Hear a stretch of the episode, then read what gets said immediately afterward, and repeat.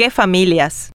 La idea de fusionar los ministerios de niñez y adolescencia y el de la mujer reflota ahora que el sector más conservador de la sociedad, no por eso el más honesto o más transparente, ganó escaños en el poder. Un ministerio de la familia plantean para protegerla. Pero, ¿de qué familias hablamos? ¿Protegerlas de qué? Y quizás lo más importante, ¿cómo proteger una familia si se descuidan los derechos de cada uno de sus miembros? El jefe de campaña de Santiago Peña y miembro del equipo de transición José Alberto Alderete confirmó que se analiza una fusión de ministerios. Para crear el Ministerio de la Familia, quieren unificar y, por ende, desaparecer el Ministerio de la Niñez y la Adolescencia y el Ministerio de la Mujer, ambos fundamentales para garantizar inclusión, equidad y defensa de derechos humanos. Suponiendo que logren crear el Ministerio de la Familia, ¿qué derechos protegería? ¿De qué tipo de familias? ¿Con qué definición de familia? Y cabe preguntarse,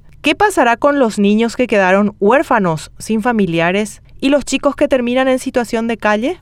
¿Cómo desde el Ministerio de la Familia van a implementar políticas públicas de protección para los cientos de niñas y niños víctimas de abuso sexual en sus casas?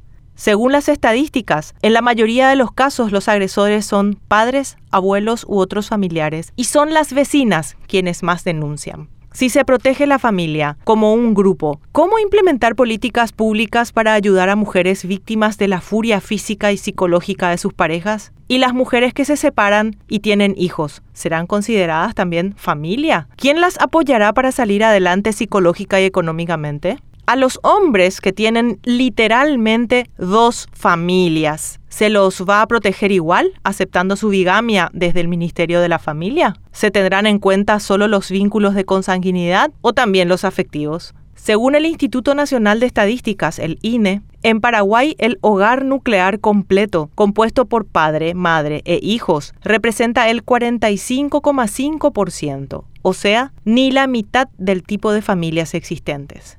Es imperioso que antes de seguir con este proyecto en pos de la familia, Santiago Peña y su equipo analicen las advertencias de grupos sociales sobre el importante retroceso que significaría. La Coordinadora de Derechos Humanos del Paraguay, CODEUPI, pide que se tomen decisiones políticas basadas en principios de igualdad, sin estereotipos ni prejuicios. Finalmente, ¿de qué sirve una familia en la que sus miembros no son felices? ¿Existe algún lazo más importante que el amor para formar una familia?